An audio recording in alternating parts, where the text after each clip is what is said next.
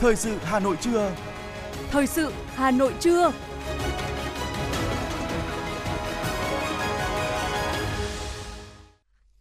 Thanh Hiền và Quang Huy kính chào quý vị và các bạn. Bây giờ là chương trình thời sự của Đài Phát thanh và Truyền hình Hà Nội. Chương trình trưa nay thứ hai, ngày 17 tháng 10 có những nội dung chính sau đây. Chuyến thăm Việt Nam của Tổng thống Singapore Halima Yacob thăm thúc đẩy hợp tác vì lợi ích chung. Ngày vì người nghèo 17 tháng 10, cả nước chung tay vì người nghèo. Việt Nam là điểm đến lý tưởng trong dịp đầu năm mới do tạp chí Wanderlust bình chọn. Gia tăng trẻ nhập viện do virus adeno. Phần tin thế giới có những sự kiện nổi bật. Ethiopia đứng trước cơ hội hòa bình mong manh sau gần 2 năm xung đột thảm khốc. Động đất độ lớn 5,1 độ Richter tại Tân Cương, Trung Quốc. Sau đây là nội dung chi tiết sẽ có trong chương trình. Thưa quý vị, chiều qua, Tổng thống Singapore Halima Yacob và phu quân đã đến Hà Nội, bắt đầu thăm cấp nhà nước tới Việt Nam từ ngày 16 đến 20 tháng 10, theo lời mời của Chủ tịch nước Nguyễn Xuân Phúc. Đây là hoạt động hướng tới kỷ niệm 50 năm thiết lập quan hệ ngoại giao giữa hai nước, 10 năm thiết lập quan hệ đối tác chiến lược vào năm 2023. Chuyến thăm của nhà lãnh đạo Singapore diễn ra trong bối cảnh quan hệ đối tác chiến lược Việt Nam-Singapore phát triển tốt đẹp hợp tác kênh đảng, chính phủ, nhà nước, quốc hội không ngừng được mở rộng, hai bên phát huy hiệu quả các cơ chế hợp tác song phương. Với nền tảng vững chắc trong quan hệ hợp tác, chuyến thăm của Tổng thống Singapore Halima Yacob là cơ hội để hai bên thỏa thuận hợp tác với phương hướng hợp tác trong thời gian tới, qua đó tạo xung lực mới cho quan hệ đối tác chiến lược Việt Nam Singapore, mang lại lợi ích thiết thực cho nhân dân và cộng đồng doanh nghiệp hai nước, đóng góp tích cực vào xây dựng ASEAN đoàn kết vững mạnh vì hòa bình ổn định và hợp tác cùng phát triển trong khu vực và trên thế giới. Trong những năm qua, chương trình Cả nước chung tay vì người nghèo nói riêng và công tác vận động chăm lo giúp đỡ người nghèo luôn nhận được sự quan tâm chỉ đạo và phối hợp chặt chẽ của các cấp và các ngành. Thông qua công tác vận động của Ủy ban Mặt trận Tổ quốc Việt Nam và các tổ chức thành viên, nhiều tổ chức phi chính phủ, các tập đoàn kinh tế, cơ quan doanh nghiệp, các nhà hảo tâm đã ủng hộ giúp đỡ trực tiếp người nghèo và triển khai các chương trình an sinh xã hội mỗi năm ước tính hàng nghìn tỷ đồng. Năm 2022, lễ phát động cả nước chung tay vì người nghèo diễn ra vào 20 giờ tối nay tại Cung văn hóa Lao động hữu nghị Việt Xô Hà Nội với chủ đề là Hành trình của hy vọng, hành trình của sự lắng nghe, sự giúp đỡ, chia sẻ yêu thương, tự lực vươn lên thoát nghèo và sự chung tay giúp sức của cả cộng đồng đối với người nghèo. Thưa quý vị, gần 3 năm qua, dịch COVID-19 đã ảnh hưởng đến mọi mặt của đời sống xã hội, nhưng Ủy ban Mặt trận Tổ quốc Việt Nam các cấp của thành phố Hà Nội vẫn đang thực hiện hiệu quả hai trọng tâm, hỗ trợ an cư và trao sinh kế giúp thoát nghèo bền vững. Trong tháng cao điểm vì người nghèo năm 2022, thành phố sẽ đẩy mạnh các hoạt động trợ giúp hộ nghèo có có thêm cơ hội an cư, tạo dựng cuộc sống mới. Phó Chủ tịch Ủy ban Mặt trận Tổ quốc Việt Nam thành phố Hà Nội Nguyễn Sĩ Trường chia sẻ, để giúp hộ nghèo, hộ cận nghèo và hộ có hoàn cảnh khó khăn từ năm 2021 đến nay, Quỹ vì người nghèo các cấp thành phố đã chi hỗ trợ trên 76,8 tỷ đồng để hỗ trợ xây dựng 653 nhà đại đoàn kết, hỗ trợ phương tiện sản xuất như bò sinh sản, xe máy, máy khâu, máy cày, máy ép nước mía, tiếp nhận trên 14 tỷ đồng ủng hộ chương trình sóng và máy tính cho em, đồng thời trao tặng hơn 10.000 thiết bị học trực tuyến cho học sinh hoàn cảnh khó khăn, giúp các em học tốt trong đại dịch. Nhờ thực hiện đồng bộ các chính sách, chương trình, giải pháp hỗ trợ giảm nghèo, hết năm 2021, thành phố giảm được 3.057 hộ nghèo, đạt 262% kế hoạch, đưa tỷ lệ hộ nghèo xuống còn 0,04%, nâng số địa phương không còn hộ nghèo lên 12 trên 30 quận huyện. Tuy nhiên, theo kết quả ra soát theo chuẩn nghèo đa chiều giai đoạn 2022-2025, Hà Nội hiện còn 3.612 hộ nghèo, chiếm 0,16%, còn 30.176 hộ cận nghèo, chiếm 1,38%, tập trung chủ yếu ở khu vực nông thôn. Để thực hiện mục tiêu trên, cùng với những chính sách hỗ trợ của thành phố, Ủy ban Mặt trận Tổ quốc Việt Nam các cấp trên địa bàn thủ đô đang tích cực kêu gọi sự chung tay chia sẻ giúp đỡ của các tổ chức cá nhân hảo tâm để chung sức giúp người nghèo vươn lên. Một trong những hoạt động nổi bật nhất là triển khai tháng cao điểm vì người nghèo Năm nay trong tháng cao điểm vì người nghèo và an sinh xã hội thành phố Hà Nội, ngoài việc phát động ủng hộ quỹ vì người nghèo, còn trao 200 nhà đại đoàn kết, 20 con bò sinh sản, 15 xe máy, một máy ép nước mía trị giá trên 10,7 tỷ đồng cho các hộ nghèo. Ủy viên Ban Thường vụ Thành ủy, Chủ tịch Ủy ban Mặt trận Tổ quốc Việt Nam thành phố, trưởng ban vận động quỹ vì người nghèo thành phố Hà Nội Nguyễn Lan Hương cho biết, phát huy sức mạnh đại đoàn kết, tinh thần tương thân tương ái, tốt đẹp của dân tộc và để thành phố có thêm nhiều nguồn lực chăm lo cho người nghèo, người có hoàn cảnh khó khăn, yếu thế trên địa bàn với nhiều hình thức đa dạng, Ủy ban Mặt trận Tổ quốc Việt Nam thành phố Hà Nội mong muốn sẽ có nhiều tổ chức cá nhân, doanh nghiệp tiếp tục ủng hộ quỹ vì người nghèo, hỗ trợ an sinh xã hội để người nghèo có cơ hội vươn lên trong cuộc sống. Tại chùa Bái Đính, tỉnh Ninh Bình, Ủy ban Hòa bình Việt Nam phối hợp với Giáo hội Phật giáo Việt Nam tỉnh Ninh Bình tổ chức buổi chia sẻ thông tin về hòa bình và lễ cầu quốc thái dân an, hòa bình thế giới. Tại buổi chia sẻ thông tin về hòa bình, ông Uông Chu Lưu, nguyên Phó Chủ tịch Quốc hội, Chủ tịch Ủy ban Hòa bình Việt Nam và Thượng tọa Thích Đức Thiện, Phó Chủ tịch, Tổng thư ký Hội đồng trị sự Giáo hội Phật giáo Việt Nam cùng chia sẻ những khó khăn thách thức hiện nay như thế giới đang diễn ra những biến động thay đổi bất thường, không lường trước được như đại dịch COVID-19 hay như các xung đột, chiến tranh xảy ra ở nhiều nơi. Qua đó, nêu bật giá trị của hòa bình, thông điệp về hòa bình và kêu gọi sự đoàn kết, chung tay chấm dứt xung đột, khổ đau là rất cần thiết. Sau đó các đại biểu cùng đông đảo chư vị tăng ni, Phật tử đã cùng tham gia lễ cầu quốc thái dân an hòa bình thế giới tại Điện Tam Thế chùa Bái Đính với mục đích cầu cho thế giới thanh bình, quốc gia hưng thịnh, nhân dân an lạc, cuộc sống ấm no, đồng thời tuyên truyền tới người dân, đặc biệt là thế hệ trẻ về truyền thống dân tộc, tinh thần yêu nước, qua đó giáo dục về văn hóa tư tưởng hòa bình của dân tộc Việt Nam.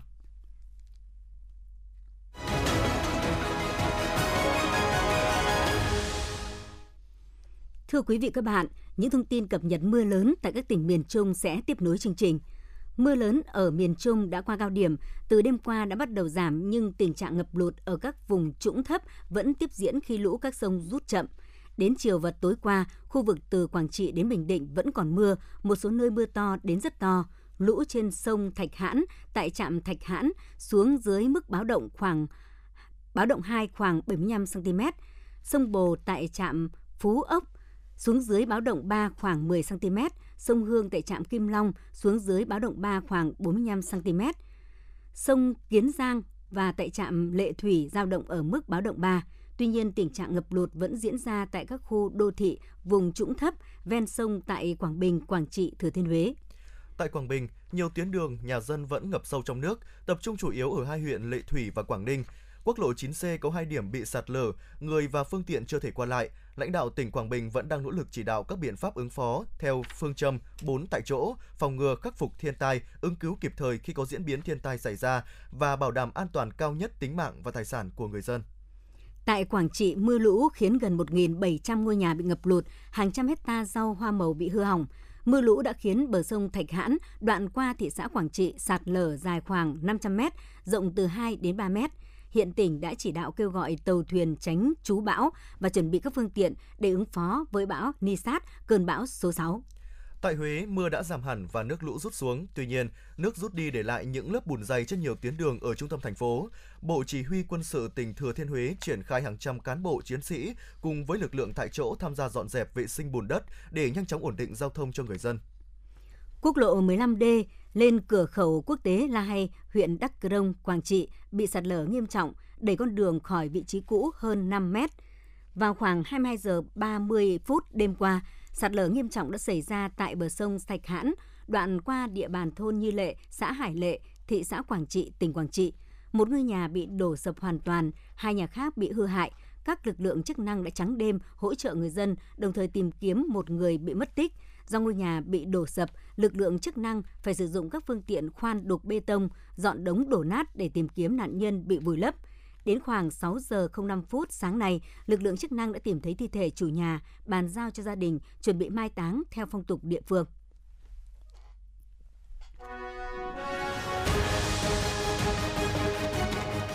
Thời sự Hà Nội, nhanh, chính xác, tương tác cao. Thời sự Hà Nội, nhanh, chính xác, tương tác cao.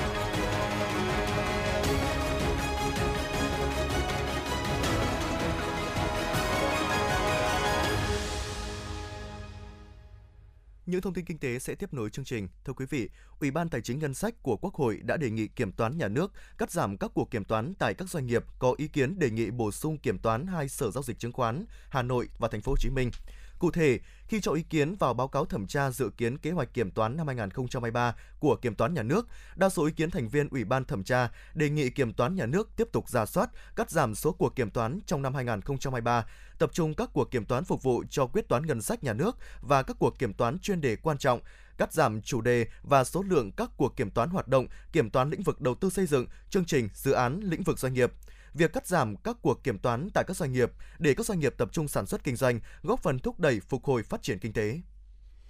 Ủy ban Chứng khoán Nhà nước vừa công bố xử phạt vi phạm với công ty cổ phần chứng khoán KIS Việt Nam.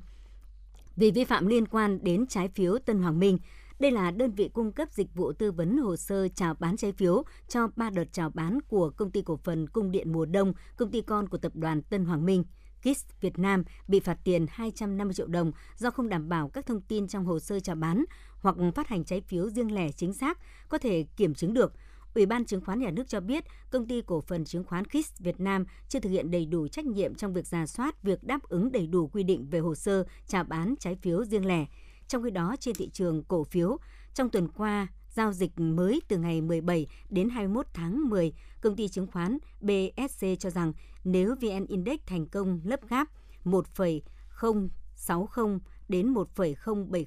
thì đã thì đà phục hồi của chỉ số sẽ vững vàng hơn. Trong khi đó, công ty chứng khoán KB Việt Nam thì cho rằng về tổng thể, VN Index vẫn đang duy trì cơ hội mở rộng thêm nhịp hồi phục ngắn hạn với vùng cản kế tiếp tại 1,08x. Còn công ty chứng khoán VN Direct khuyến nghị nhà đầu tư nên duy trì tỷ trọng cổ phiếu trong danh mục không quá 70% và nên hạn chế sử dụng đòn bẩy tài chính. Thưa quý vị, từ đầu năm đến nay, cả nước thu 2.471 tỷ đồng tiền dịch vụ môi trường rừng, đạt 82,4% kế hoạch, tăng 17,2% so với cùng kỳ năm trước. Ngoài ra đến nay đã có 330 chủ rừng xây dựng phương án quản lý rừng được cơ quan có thẩm quyền phê duyệt với tổng diện tích trên 3,9 triệu hecta.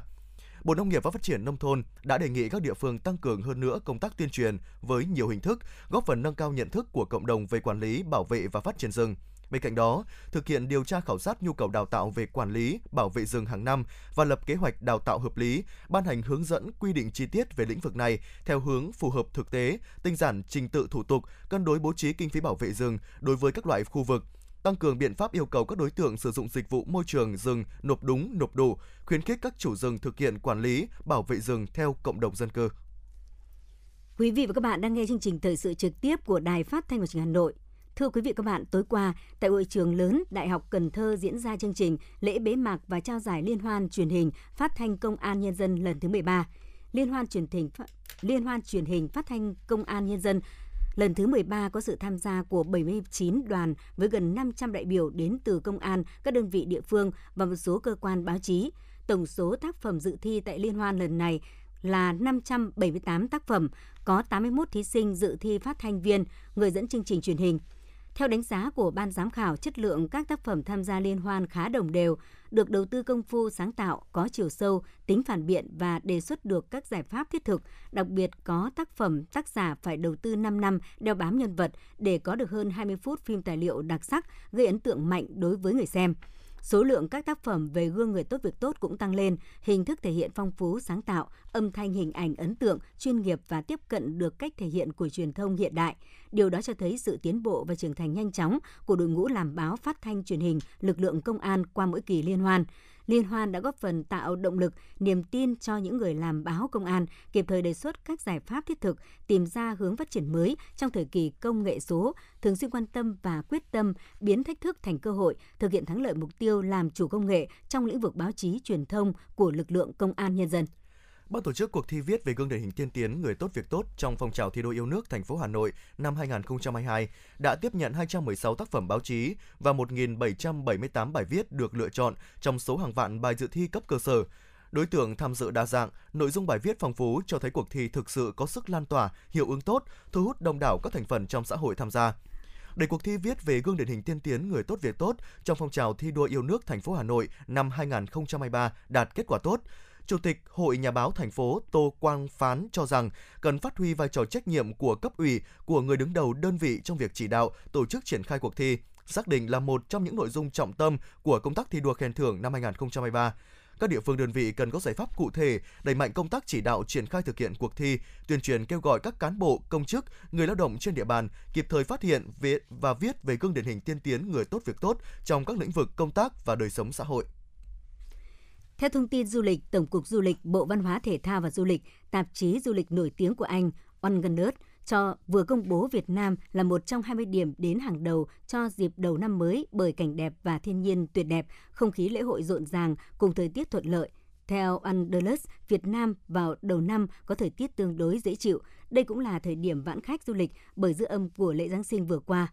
Anderlus đề xuất du lịch du khách nên dành nhiều thời gian hơn để có thể khám phá trọn vẹn vẻ đẹp của mảnh đất hình chữ S xinh đẹp. những tín đồ du lịch chắc chắn sẽ không bao giờ cảm thấy nhàm chán khi ghé thăm các thành phố đa sắc màu của Việt Nam như Hà Nội, Hội An, Quảng Nam, Huế, Thừa Thiên Huế, Thành phố Hồ Chí Minh. Vẻ đẹp tuyệt sắc của thiên nhiên Việt Nam được trải đều trên khắp mọi miền đất nước. Bên cạnh Vịnh Hạ Long, tỉnh Quảng Ninh nổi tiếng, Vịnh Lan Hạ Hải Phòng ít được nhắc đến hơn nhưng không kém phần hấp dẫn. Ngoài ra du khách có thể tìm kiếm và chiêm ngưỡng hệ thống hang động kỳ vĩ, đặc biệt chính là Sơn Đòn, tỉnh Quảng Bình – hang động tự nhiên lớn nhất thế giới. Bên cạnh đó, Việt Nam còn là nơi sinh sống của rất nhiều loài động vật hoang dã quý hiếm tại các vườn quốc gia giải rác khắp Việt Nam. Thưa quý vị và các bạn, thời điểm hiện tại, lượng khách đặt tour nước ngoài đã bật tăng trở lại. Các doanh nghiệp du lịch đang đẩy mạnh khai thác thị trường du lịch nước ngoài để đẩy nhanh quá trình phục hồi du lịch ở cả ba trụ cột là du lịch nội địa, du lịch inbound đón khách quốc tế và du lịch outbound đưa khách ra nước ngoài. Chúng ta cùng tìm hiểu vấn đề này trong bài viết sau. Trong những ngày qua, sân bay nội bài sôi động các đoàn khách Việt Nam đi du lịch nước ngoài, hầu hết các đường bay đã kết nối trở lại như thời điểm trước dịch. Nhiều quốc gia nới lỏng chính sách visa, bỏ xét nghiệm COVID-19 cũng làm cho nhu cầu của du khách tăng cao. Đây cũng là nhận định của chị Dương Mai Anh, trưởng phòng du lịch công ty du lịch Việt. Với nhận định của tôi thì là khách du lịch bây giờ đang ờ, mọi người cũng đều đang sau 2 năm ờ, bị kìm hãm không được đi tham quan ấy, thì mọi người đã quay trở lại du lịch cũng rất là tốt và cái thị trường outbound ấy đã đang nóng dần lên. Hàn Quốc đang có lượng khách đến nước ta đông nhất sau dịch, đạt gần 500.000 lượt trong 9 tháng cũng là thị trường đang rất thu hút khách Việt. Để thúc đẩy khách hai chiều, Ngoài nhiều đường bay thẳng đến các thành phố lớn của Việt Nam đã được triển khai, từ tháng 10 này, Hàn Quốc tiếp tục mở thêm đường bay thẳng từ Gangwon đến Hà Nội và từ thành phố Hồ Chí Minh với chính sách miễn visa tối đa 15 ngày. Chị Bùi Hải Anh, Hải Phòng và ông Chip Chê Ông Hun, giám đốc quản lý bán hàng Feli Gangwon cho biết. Tôi thấy à, đợt này là Hàn Quốc là được miễn visa và nó cũng đang vào dịp mà mùa thu thì là tôi và mấy chị em là có ý định đi du lịch. Chúng tôi đã chuẩn bị rất kỹ cho chuyến bay thẳng từ tỉnh Gangwon đến Hà Nội và thành phố Hồ Chí Minh. Tôi mong muốn có những chuyến bay hàng ngày để khách Việt Nam có thể sang Hàn Quốc du lịch một cách dễ dàng nhất. Theo thống kê của Booking.com, Việt Nam đứng thứ hai thế giới với 85% người có dự định đi du lịch trong 12 tháng tới. Con số này cho thấy nhiều khách du lịch Việt Nam lạc quan đón nhận những thay đổi về du lịch hậu đại dịch. Số liệu cũng thể hiện mức độ tự tin tiếp nhận khách du lịch quốc tế của người Việt. Đây là tín hiệu tích cực cho thị trường du lịch Việt, tạo đà phát triển trong thời gian tới. Ông Nguyễn Hồng Nguyên, trưởng phòng hướng dẫn lữ hành Hà Nội Tourist, thông tin. À, khi mà các doanh nghiệp à, thu hút được người Việt ra nước ngoài thì các cái doanh nghiệp du lịch có được cái cái số lượng khách à, với các cái à, đối tác và qua đó cũng có thể làm cái cơ sở để đàm phán à, trao đổi các cái luồng khách từ Việt Nam đi rồi từ các nước về Việt Nam nó dễ dàng hơn. Những tín hiệu tích cực của lượng khách Việt Nam đi nước ngoài mang đến kỳ vọng sớm phục hồi mảng du lịch này.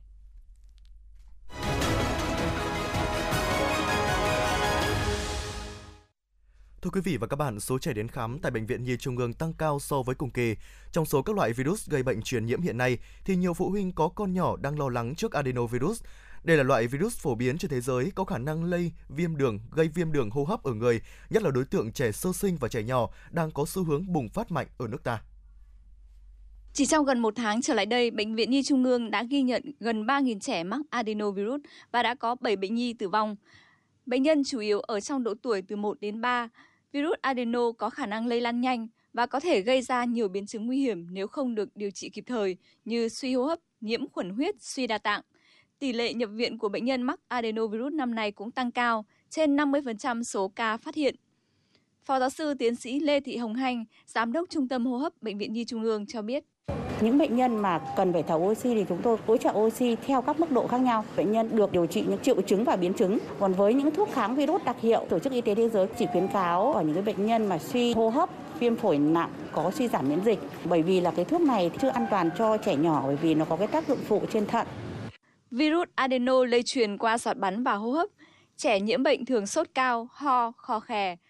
có thể kèm theo viêm kết mạc và rối loạn tiêu hóa. Với trẻ có biểu hiện nặng thì xuất hiện tình trạng khó thở. Hiện tại ở Việt Nam, bệnh do adenovirus gây ra chưa có vaccine phòng bệnh và chưa có thuốc điều trị đặc hiệu, mà chỉ có thể điều trị triệu chứng như những bệnh viêm hô hấp do virus, vì đa số bệnh nhân sẽ tự khỏi. Ngoài nguy cơ chuyển nặng cao ở những trẻ có bệnh nền, thể trạng yếu, sức đề kháng kém. Do đó, nếu trẻ có biểu hiện bất thường về hô hấp, cha mẹ cần đưa trẻ đến cơ sở y tế để được khám, chẩn đoán và điều trị kịp thời, tránh các biến chứng nguy hiểm có thể xảy ra.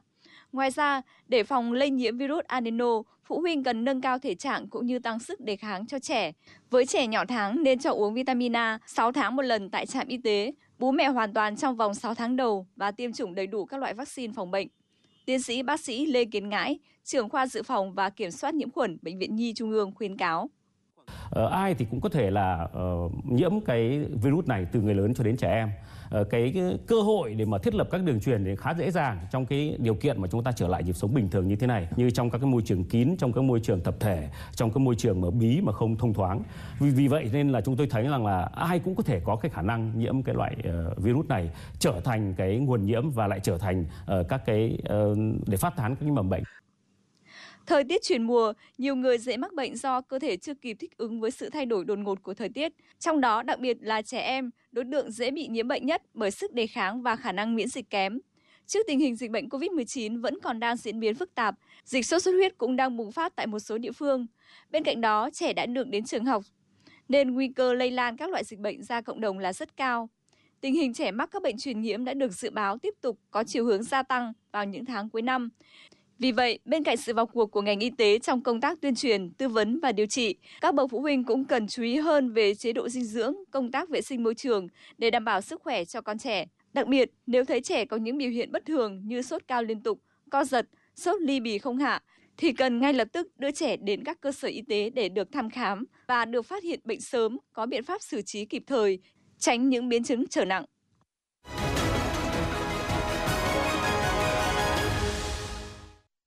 Quý vị và các bạn đang nghe chương trình thời sự của Đài Phát thanh Truyền hình Hà Nội. Phần tin thế giới sẽ tiếp nối chương trình. Thưa quý vị, Thủ tướng Nhật Bản Fumio Kishida hôm nay đã gửi đồ lễ tới đền thờ Yasukuni tại Tokyo. Đây vốn là một nguồn cơn gây ra những tranh cãi ngoại giao giữa Nhật Bản với một số nước láng giềng châu Á, vốn coi ngôi đền này là một biểu tượng của chủ nghĩa quân Việt Nhật Bản trước đây. Lời kêu gọi chung tay giải quyết cuộc xung đột thảm khốc ở Ethiopia nhiều lần được đưa ra kể từ khi thỏa thuận ngừng bắn giữa các bên đối địch tại nước này sụp đổ vào tháng 8 năm 2022, nhưng bạo lực vẫn diễn ra và đã xuất hiện những lo ngại nghiêm trọng đối với dân thường. Chính quyền khu vực Tigray của Ethiopia hiện nằm dưới quyền kiểm soát của lực lượng phiến quân, tuyên bố sẽ tôn trọng lệnh ngừng bắn sau khi Liên minh châu Phi AU kêu gọi dừng ngay lập tức những hoạt động giao tranh và tiến hành hòa đàm để chấm dứt gần 2 năm xung đột thảm khốc ở quốc gia châu Phi này. Các máy bay chiến đấu của lực lượng hàng không vũ trụ Nga đã thực hiện một loạt cuộc không kích nhằm vào các vị trí quân đội quốc gia Syria do Thổ Nhĩ Kỳ hậu thuẫn. Cuộc tấn công dữ dội của lực lượng hàng không vũ trụ Nga đã khiến 11 tay súng thương vong. Đây là hành động gửi thông điệp rắn của Nga Đến sáng nay, thế giới có trên 629,89 triệu người mắc COVID-19, trong đó hơn 6,57 triệu trường hợp đã tử vong vì đại dịch này. Mỹ là nước chịu ảnh hưởng nặng nề nhất của dịch COVID-19 với tổng cộng trên 98,82 triệu ca mắc, trong đó có khoảng hơn 1,09 triệu trường hợp tử vong do bệnh này. Tại tâm dịch COVID-19 lớn thứ hai thế giới Ấn Độ, giới chức y tế Ấn Độ đã cảnh báo về mối đe dọa mới từ biến thể Omicron BF.7 đột biến nhanh và độc hại hơn khi Trung tâm Nghiên cứu Công nghệ Sinh học Gujarat phát hiện trường hợp đầu tiên trong nước nhiễm biến thể này. Pháp hiện là điểm nóng dịch bệnh lớn thứ ba thế giới với hơn 155.800 bệnh nhân COVID-19 không qua khỏi trong tổng số trên 36,25 triệu người nhiễm bệnh ở quốc gia này. Brazil có số ca tử vong vì COVID-19 cao thứ hai thế giới chỉ sau Mỹ với trên 687.000 trường hợp trong tổng số hơn 34,79 triệu bệnh nhân người nhiễm bệnh cao thứ tư toàn cầu.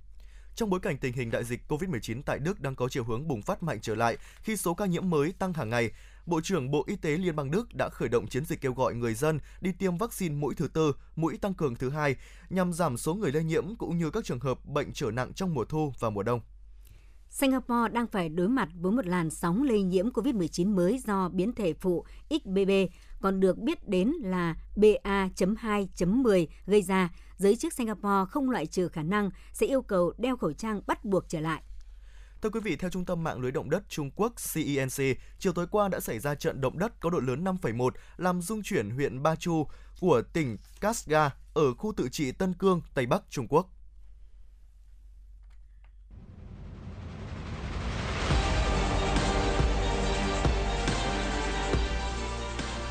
Bản tin thể thao. Bản tin thể thao.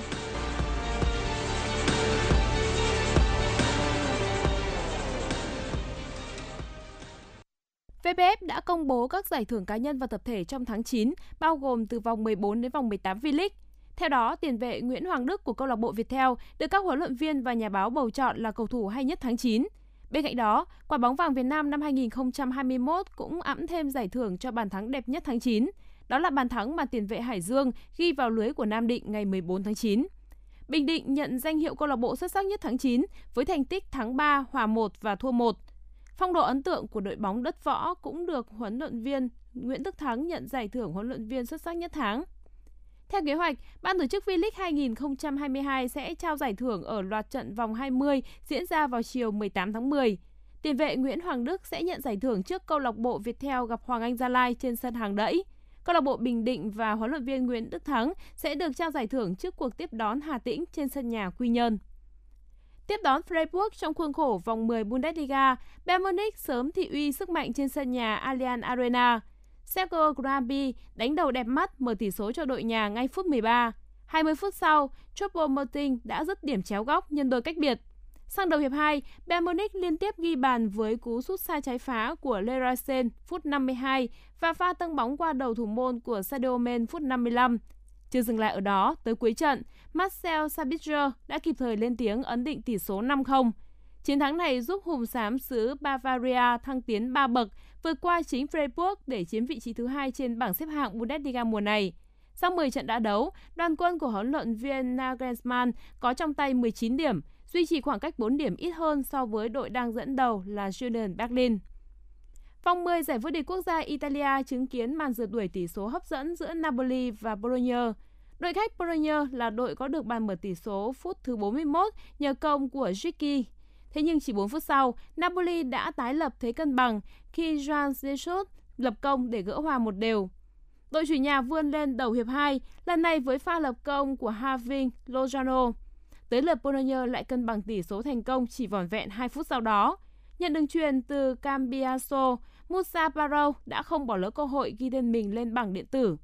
Tuy nhiên, đến phút thứ 69, Napoli một lần nữa lại vươn lên. Từ đường kiến tạo của Cavaceslia, tiền đạo 23 tuổi người Nigeria là Victor Osimhen đã có được bàn thắng thứ ba của Anh ở giải vô địch quốc gia Italia mùa này. Tỷ số 3-2 được duy trì đến hết trận. Chiến thắng đã giúp cho Napoli trở lại ngôi đầu khi hơn 2 điểm so với Atalanta xếp thứ hai và hơn 3 điểm với AC Milan xếp thứ ba. VPF đã công bố các giải thưởng cá nhân và tập thể trong tháng 9 bao gồm từ vòng 14 đến vòng 18 V-League. Theo đó, tiền vệ Nguyễn Hoàng Đức của câu lạc bộ Viettel được các huấn luyện viên và nhà báo bầu chọn là cầu thủ hay nhất tháng 9. Bên cạnh đó, quả bóng vàng Việt Nam năm 2021 cũng đã giành thêm giải thưởng cho bàn thắng đẹp nhất tháng 9. Đó là bàn thắng mà tiền vệ Hải Dương ghi vào lưới Nam Định ngày 14 tháng 9. Bình Định nhận danh hiệu câu lạc bộ xuất sắc nhất tháng 9 với thành tích thắng 3, hòa 1 và thua 1. Phong độ ấn tượng của đội bóng đất võ giúp cho huấn luyện viên Nguyễn Đức Thắng nhận giải thưởng huấn luyện viên xuất sắc nhất tháng.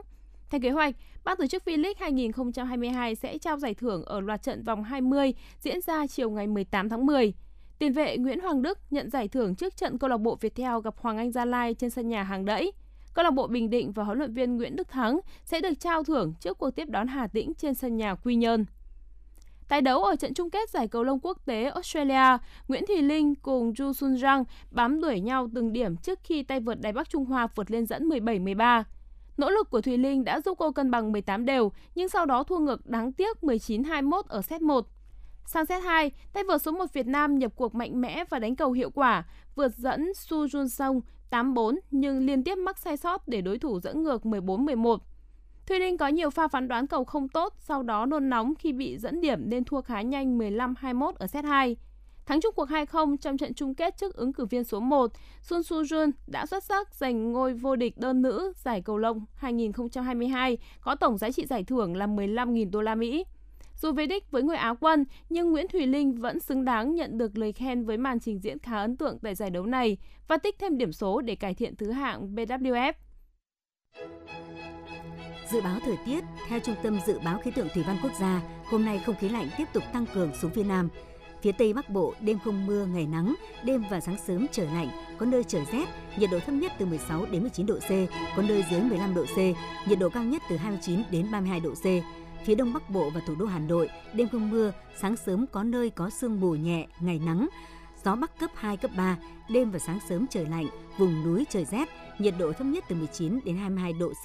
vùng núi từ 16 đến 19 độ C, có nơi dưới 15 độ C, nhiệt độ cao nhất từ 29 đến 32 độ C. Quý vị và các bạn vừa nghe chương trình thời sự của Đài Phát thanh Truyền hình Hà Nội, chỉ đạo nội dung Nguyễn Kim Khiêm, chỉ đạo sản xuất Nguyễn Tiến Dũng, tổ chức sản xuất Xuân Luyến. Chương trình do biên tập viên Thủy Chi, phát thanh viên Thanh Hiền Quang Huy cùng kỹ thuật viên Quang Ngọc thực hiện. Xin chào tạm biệt và hẹn gặp lại.